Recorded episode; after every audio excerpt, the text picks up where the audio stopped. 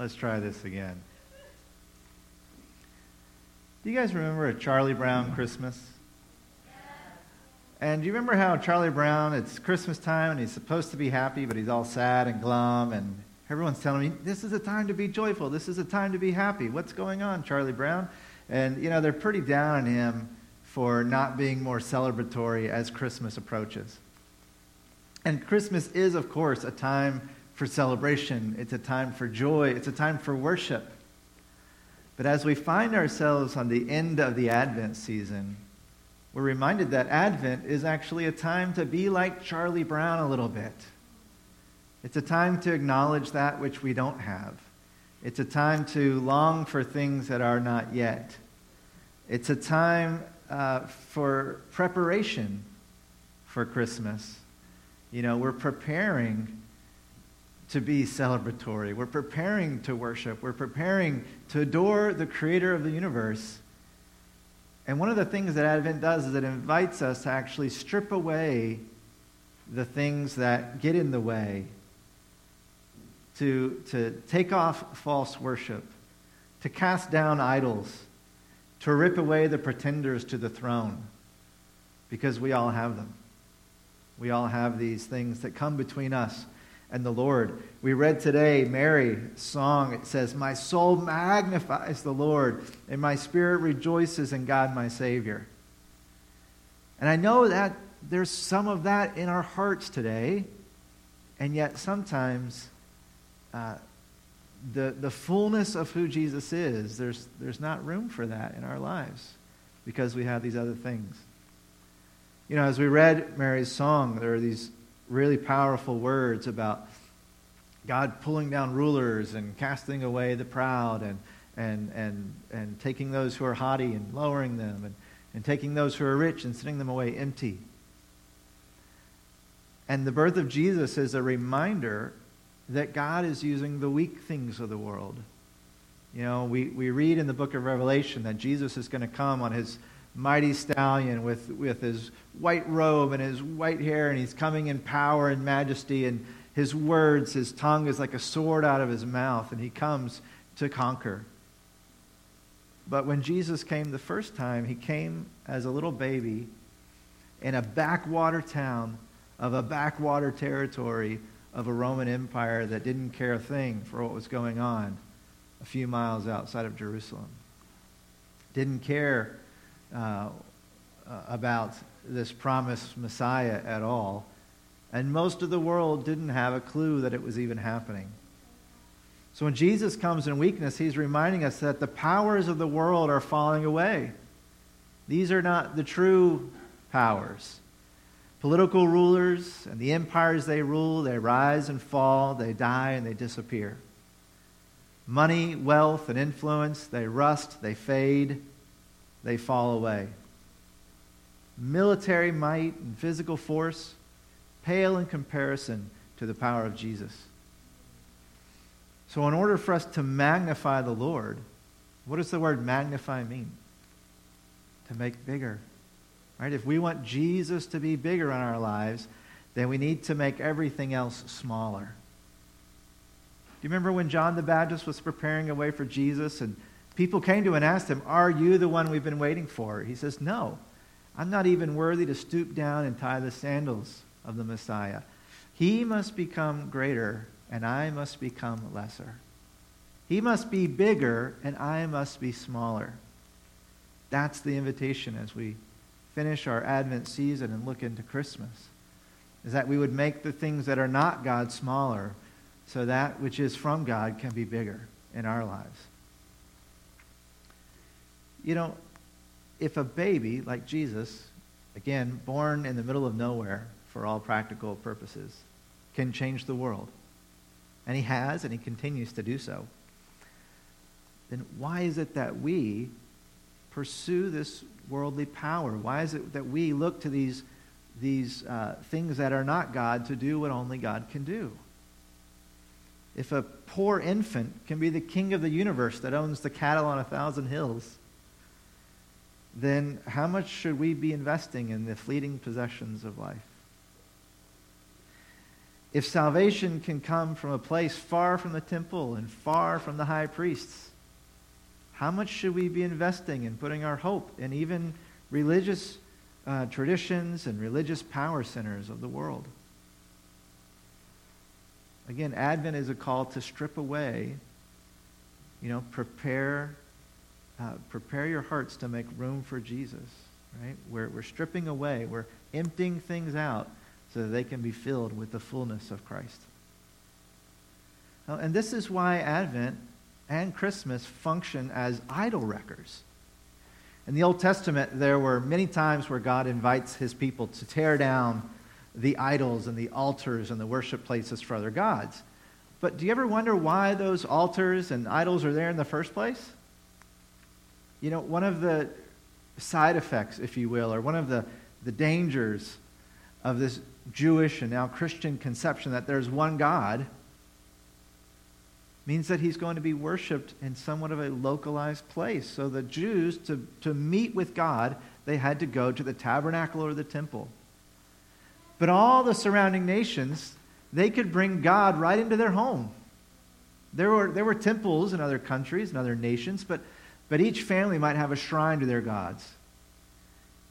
You might remember in the story of Jacob when he's been working for 7 years for his wife Rachel, and he gets Leah instead. And then he works another 7 years for his father-in-law. And when they leave, Rachel steals the family idols. They had a shrine right there in their home. This was commonplace. And so no matter what you were facing, no matter what you were dealing with, you could see a real and present idol, a real and present God to worship, to pray to get help from. Now we know these idols were not very much help, but there was something tangible and real and present. Not like the God who's off in the temple.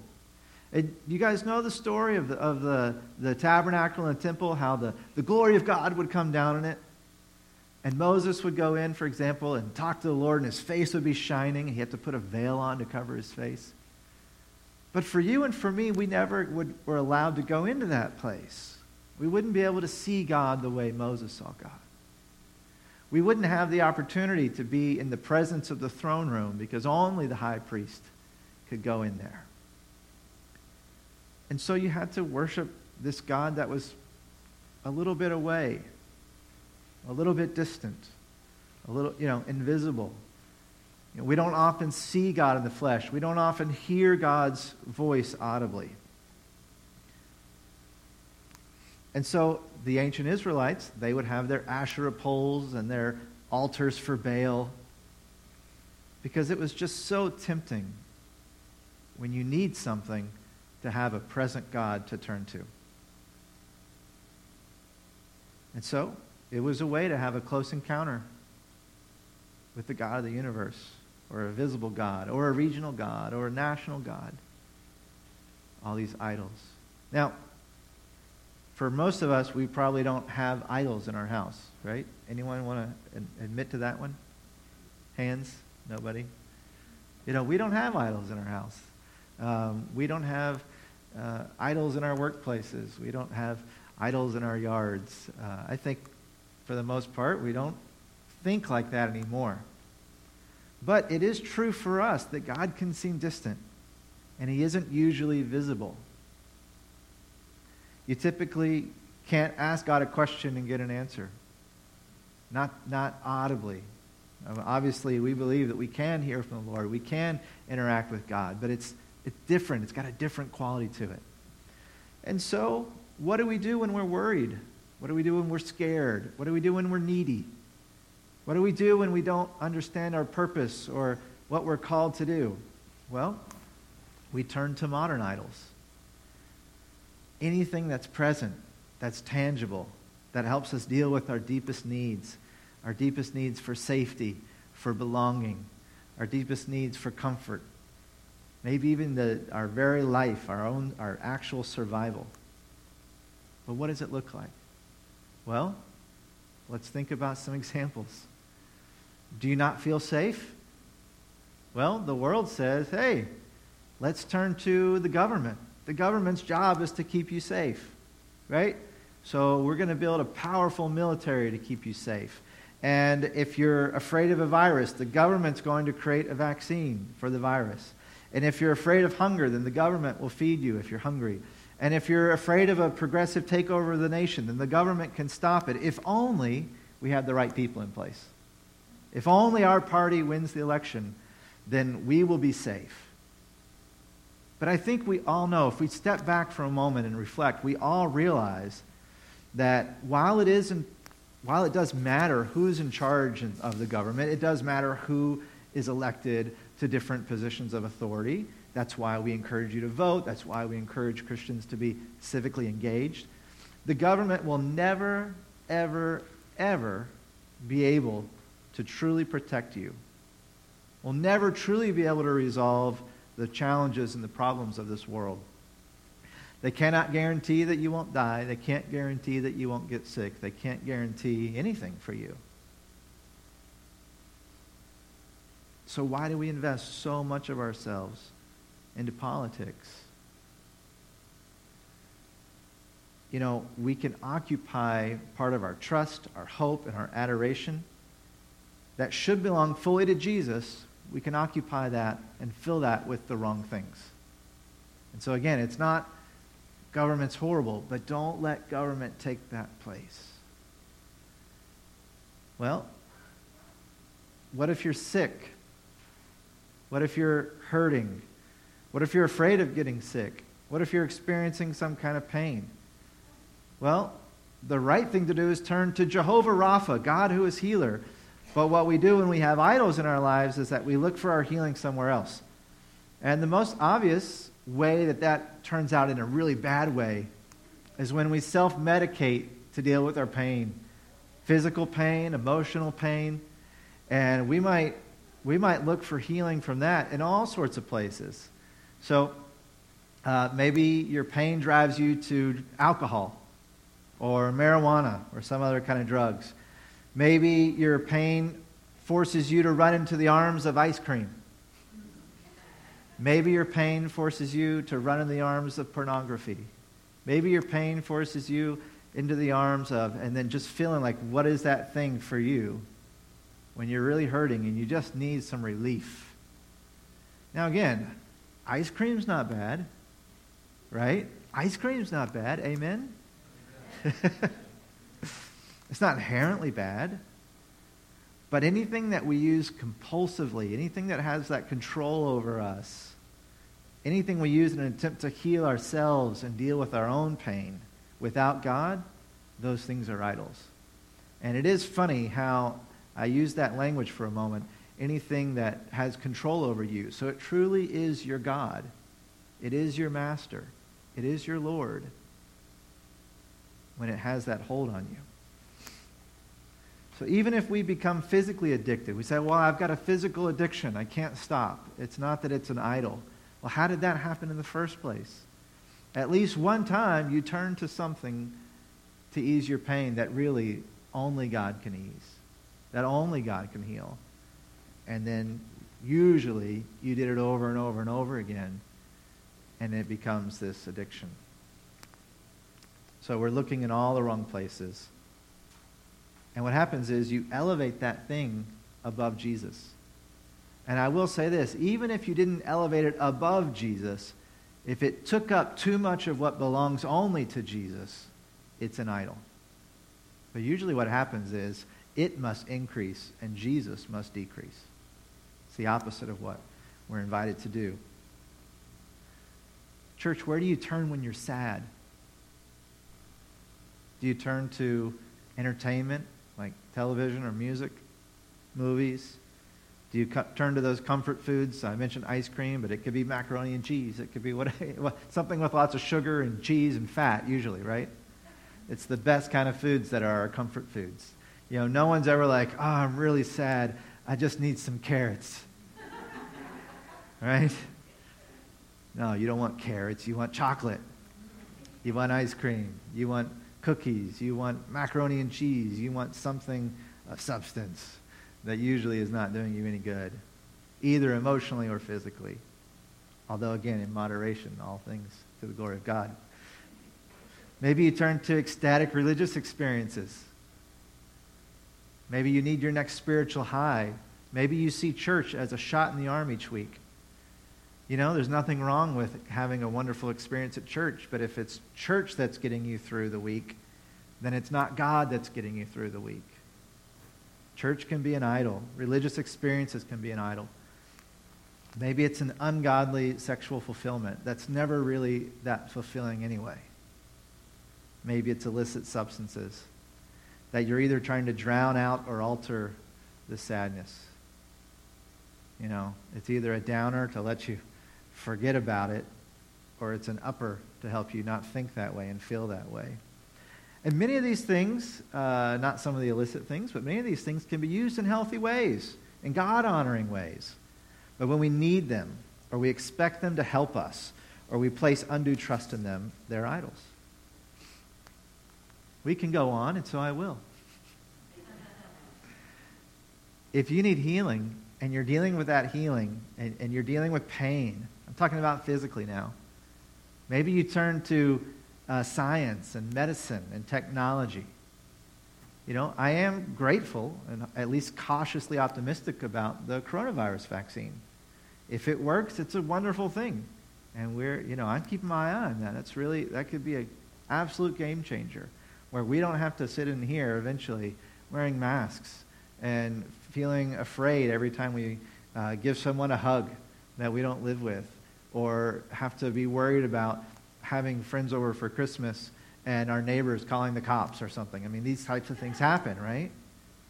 It'll be great when that's no longer necessary. But let's be honest. Some people will take the vaccine and they'll still get COVID. Some of those people who take the vaccine and get COVID will pass away. Science is no guarantee. And we can't create a vaccine for everything, right? And medicine will never help us live forever and ever. Although they are trying. It won't work. It won't work. Science can't prevent pain, whether it's physical or emotional or relational. And science can help you. Medicine can help you with pain, but it can't really solve the pain. Not really. Because a lot of our pain, you have to understand, is not just the result of bad luck or even bad habits. Our pain ultimately is the result of sin, and it's ultimately the result of death.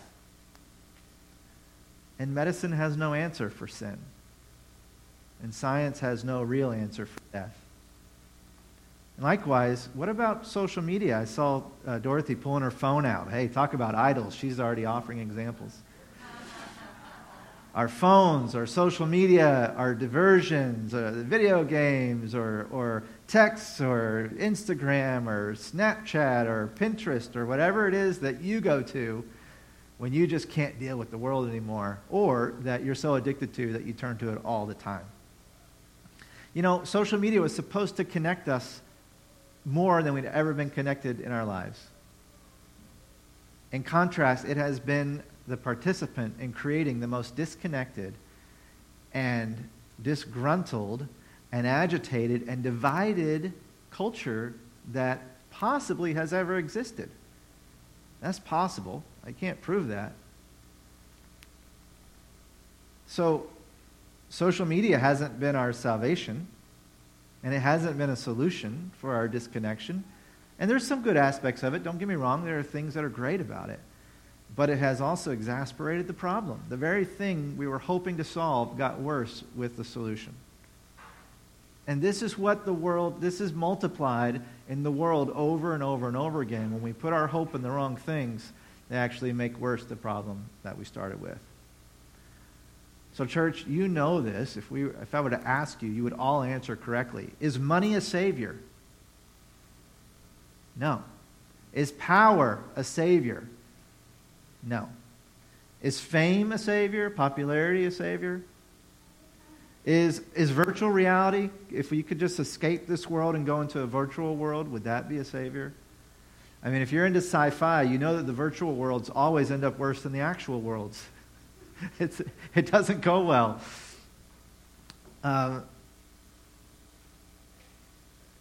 There's There's no hope in these things. Now I hear what you're saying. Pastor, Christmas sermon? Where's the hope? Where's the joy? But here's the thing. Christmas and Jesus, that is the hope. You see, money doesn't need to be a savior because Jesus is a savior. Fame doesn't need to be a savior because Jesus is a savior.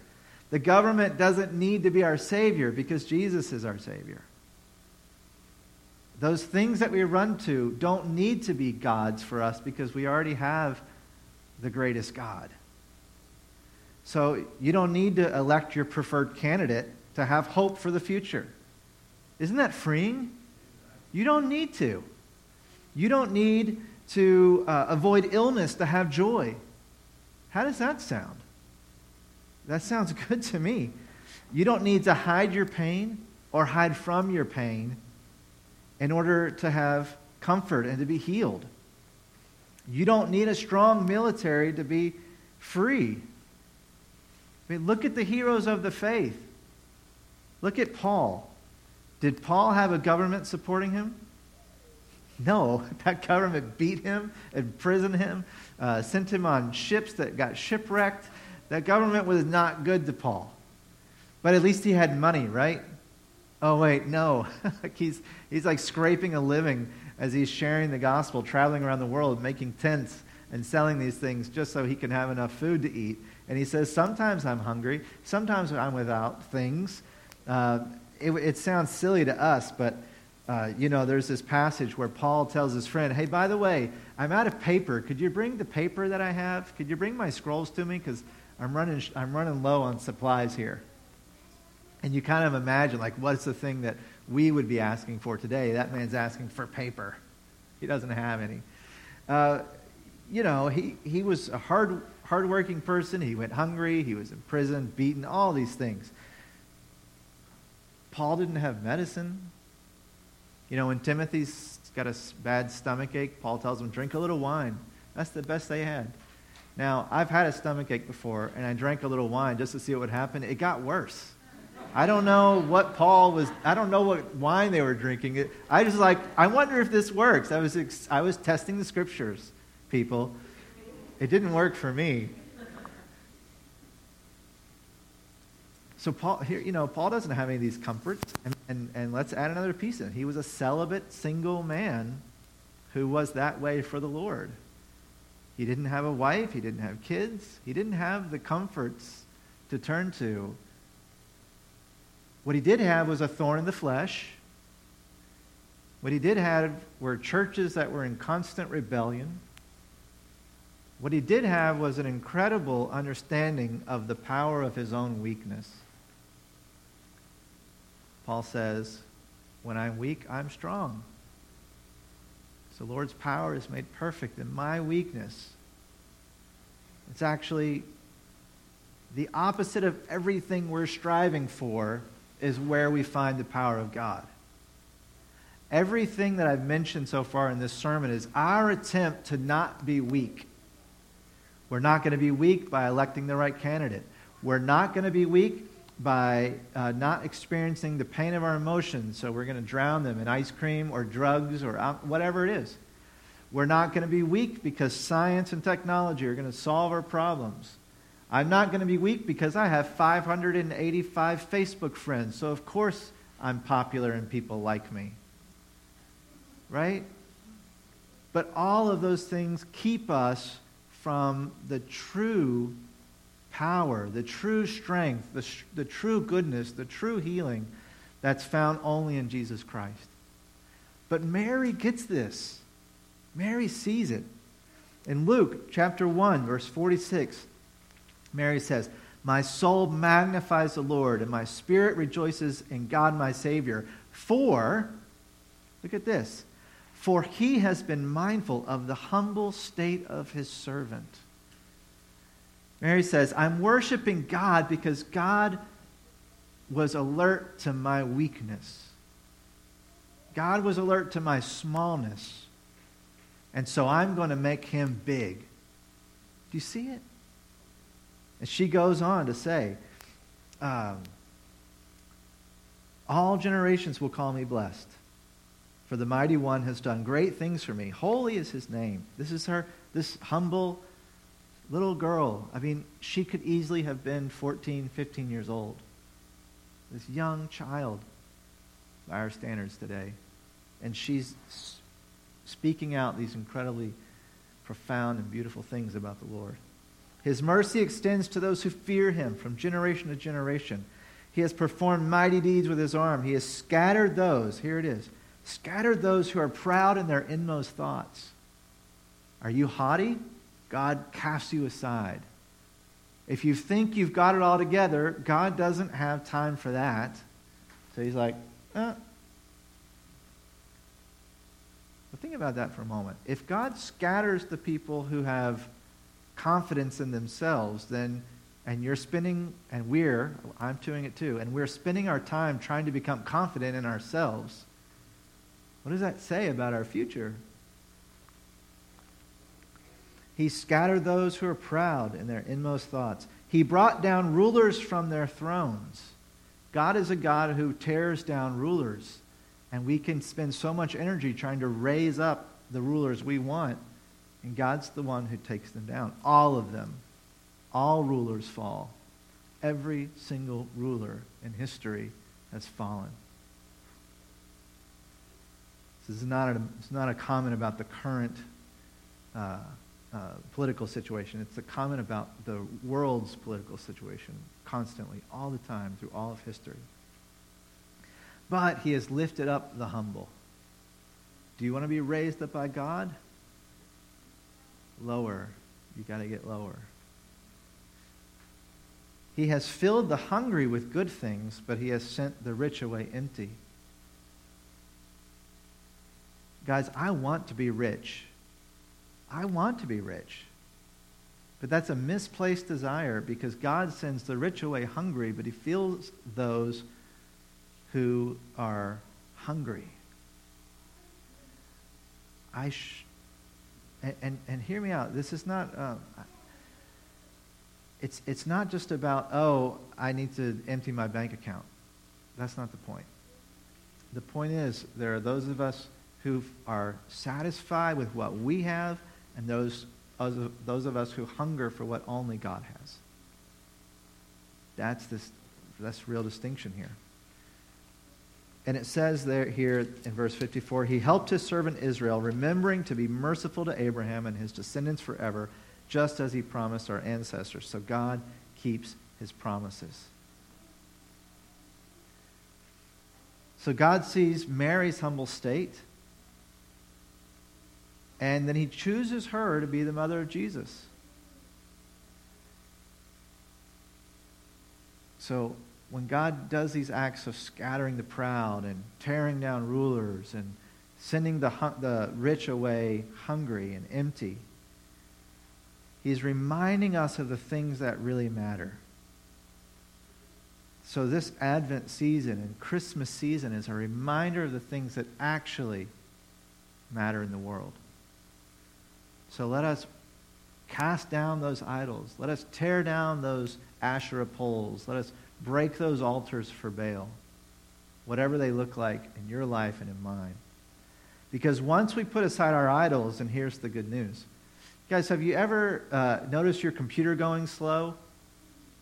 And you do that magic Control-Alt-Delete, and then you get to Task Manager, and then you see there's all these programs running in the background, and they're taking up your memory. You're like, I didn't even know this one was running. I don't even know what this one is. But it takes up all that capacity that your computer has to do what you want it to do. If you're struggling to worship the Lord, what's draining the system? What's running in the background? Which files and programs and all these things are up that don't need to be up? And quite frankly, some of them should never be up.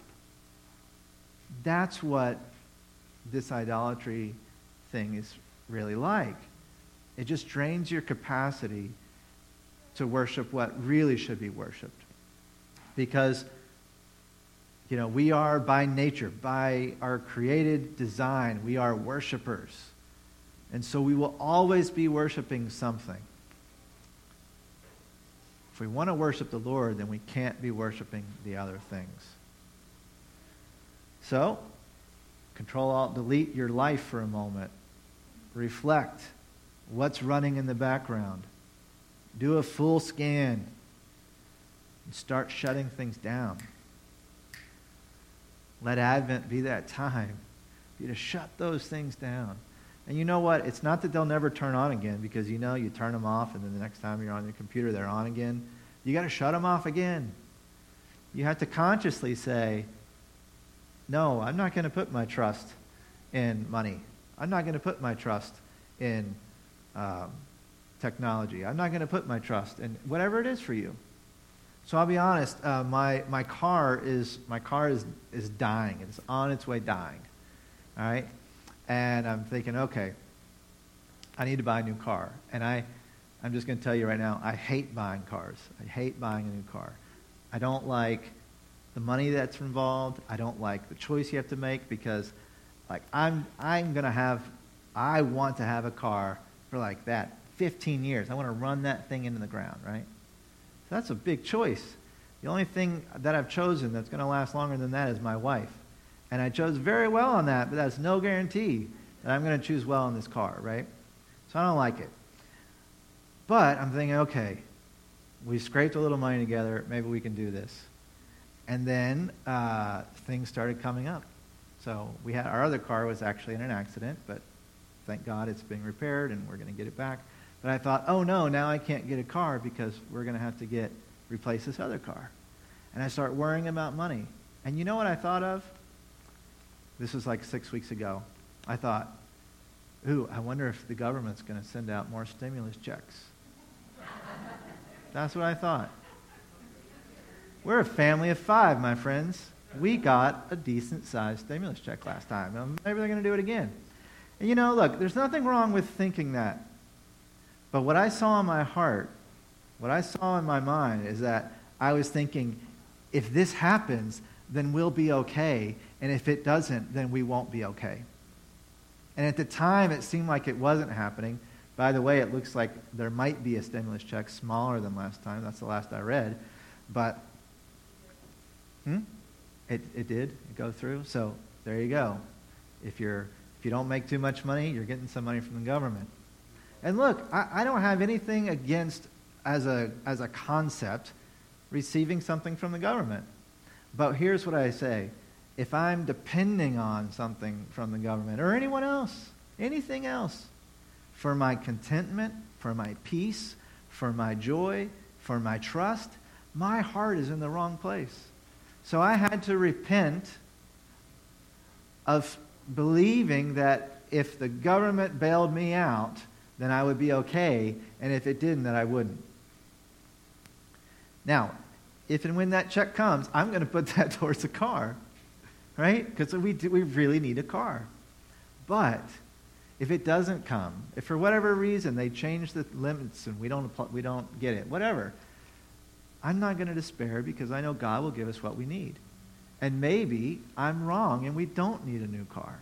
But God knows whether we need a new car. So it can be as silly. I mean, that feels silly to me. That feels like a silly example. But it's the ones like if you're addicted to a drug or alcohol, that's obvious. That's not honoring God.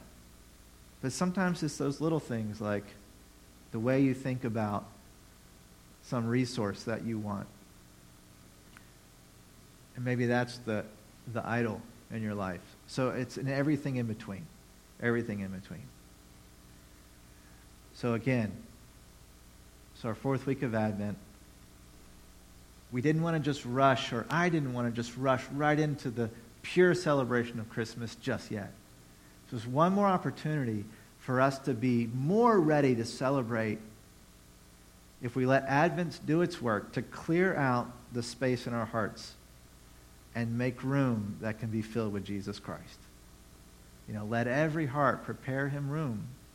Right? That is what we're after here. And when you prepare that room and you fill it with Jesus, when Jesus fills your heart, then you can know the true joy of Christmas.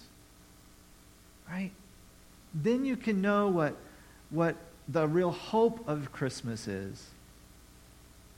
You know, we see this in our stories, but, you know, A Christmas Carol with Ebenezer Scrooge. That man couldn't have any joy in Christmas because his heart was so filled with idols. So filled with idols. But if you think about it, and it comes out more in the book than it does in any of the movies that you watch, is that Ebenezer Scrooge, through the course of these 3 nights with the ghost of Christmas past, the ghost of Christmas present, the ghost of Christmas future, what those spirits are doing is they're actually ripping away his trust in the things that he has been able to put his trust in previously. He can't put his trust in wealth. He can't put his trust in money. He can't put his trust in the relationships he has because he's destroyed them all. But if he would open his heart, there's a new way, a different way.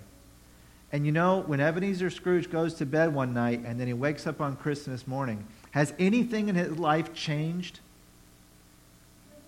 Nothing in his life has changed except one thing.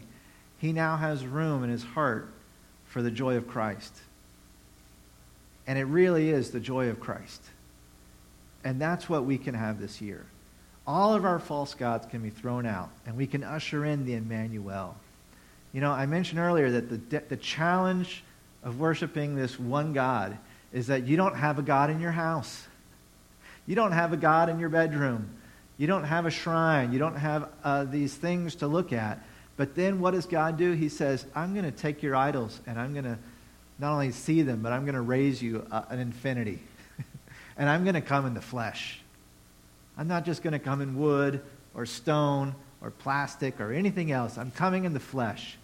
And Jesus is God with us. And then when Jesus ascends into heaven, what does he say? Another like me is being sent for you, the Holy Spirit. And we have indwelling in us the Holy Spirit, the God of the universe. We have become the temple of God. So if you want to be present with God, there's 2 things you can do.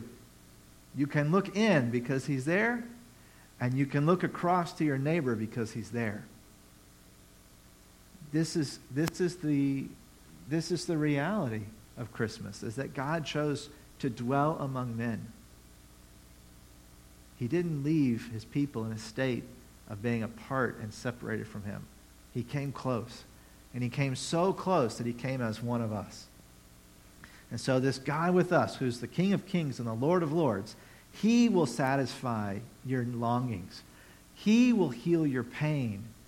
He will take care of your sadness. He will give you relational joy. He will give you hope for the future. He's the one who sets you free and keeps you free. Look, if the whole world tomorrow decided to invade this nation and they won the battle, we would still be free in Christ. I've met Chinese Christian leaders who have suffered in prison. I've seen the bruises and permanent scars on their body because they follow Jesus Christ. But I tell you what, every single one of them that I met was so joyful, so alive, it made me jealous. And look, I don't pray that any of us go to prison. But it's hard to escape the fact that believers who've been to prison are often more joyful than believers who haven't. They often have more trust in God than those who've never been persecuted. And yet we're praying that our country would never experience persecution. I'm not able to pray either of those things. I'm not brave enough to pray for persecution, but I also can't pray against it because I don't know what God's going to use for you and for me to experience the fullness of what he offers in Jesus Christ. We've got to put our trust in the right things. Right? So God will govern us in peace and justice. God will give us peace. God will protect us. So empty out that space inside so that your soul can magnify the Lord. So that you can be like Mary. So that you can exalt the God of the universe, who presents himself weak and small because he's showing us that it's in weakness and smallness that the greatest power comes into the world. Let's pray. Lord God, there is no